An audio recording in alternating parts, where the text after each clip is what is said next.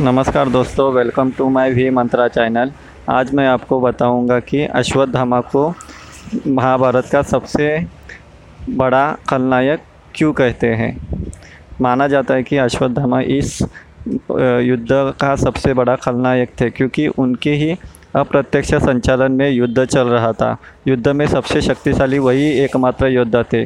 गुरु द्रोण के पुत्र अश्वत्थामा युद्ध की संपूर्ण कलाओं के ज्ञाता थे। उन्हें संपूर्ण वेदों और धर्मशास्त्रों का ज्ञान था।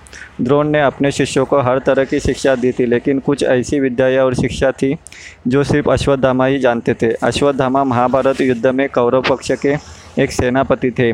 उन्होंने भीमपुत्र घटोत्कच को परास्त किया था तथा घटोत्, घटोत्कच पुत्र अंजन पर्वा का वध किया। उसके अतिरिक्त ध्रुपद कुमार शत्रुंजय, बालानिक, जयानिक जयाश्व तथा राजा सुतावु को भी मार डाला था। उन्होंने कुंती भोज के दस पुत्रों का वध किया था। जब पिता पुत्र की जोड़ी द्रोण और अश्वत्थामा, ये जोड़ी महाभारत युद्ध में पांडवों की सेना में भय व्याप्त हो गया था, तब सेना तितर बितर हो गई थी। तब पांडवों की सेना की हार देखकर श्री कृष्ण ने युधिष्ठिर से छल नीति का सहारा लेने को कहा, लेकिन युधिष्ठिर इसके लिए तैयार नहीं हुए। सभी के कहने पर युधिष्ठिर माने इस योजना के तहत युद्धभूमि पर यह बात फैला दी गई कि अश्वत्थामा मारा गया। जब गुरु द्रोणाचार्य ने धर्मराज युधिष्ठिर से अश्वत्थामा के मारे जाने की सत्यता जानना चा चाहिए क्योंकि द्रोण जानते थे कि युधिष्ठिर कभी झूठ नहीं बोलेंगे तो युधिष्ठिर ने जवाब दिया हाँ अश्वत्थामा मारा गया, परंतु हाथी जब युधिष्ठिर के मुख से हाथी शब्द निका, निकला, तब श्री कृष्ण ने उसी समय ज़ोर से शंकरनाथ किया, जिसके शोर से गुरु द्रोणाचार्य आखिरी शब्द नहीं सुन पाए, और वे अपने प्रिय पुत्र अश्वत्थामा की मृत्यु का समाचार सुनकर हताश हो गए, और उन्होंने अपने शस्त्र त्याग दिए, और युद्धभूमि में आँखें बनकर कर शोक अवस्था में भूमि पर बैठ गए। गुरु द्रोणाचार्य को इस अवस्था में देखकर द्रौपदी के भाई दुष्टद्युम ने तलवार से उनका सिर काट डाला। यह युद्ध की सबसे बड़ी भयंकर घटना थी। इस छल ने अश्वत्थामा को क्रोधित कर दिया।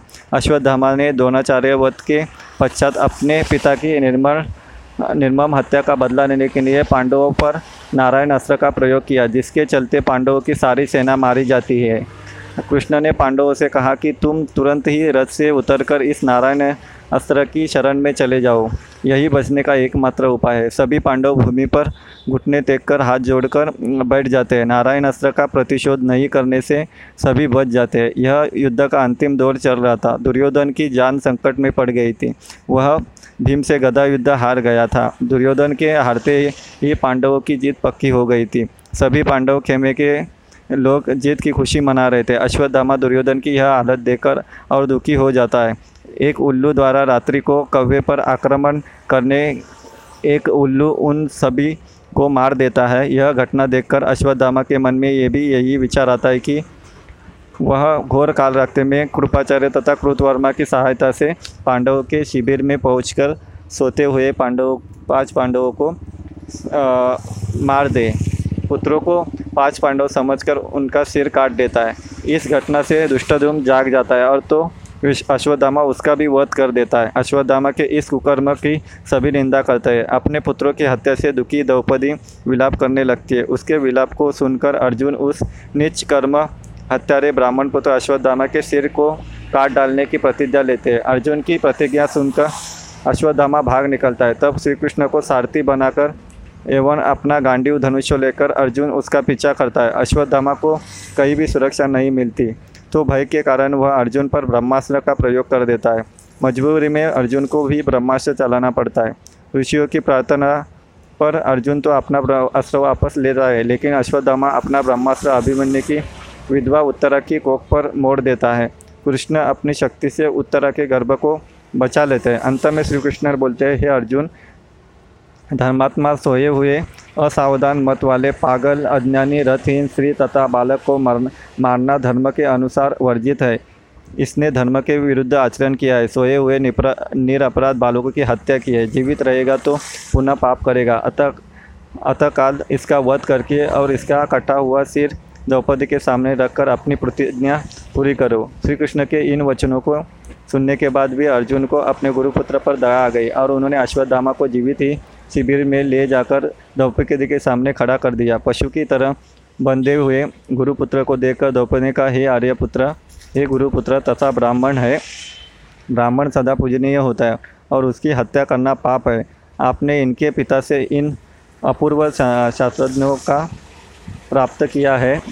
पुत्र के रूप में आचार्य दोन ही आपके सम्मुख बंदी रूप में खड़े हैं। इनका वध करने की इनकी माता कृपी मेरी तरह ही कातर होकर पुत्र शोक में विलाप करेगी। पुत्र से विशेष मोह होने के कारण ही वह द्रोणाचार्य के साथ सती नहीं गई।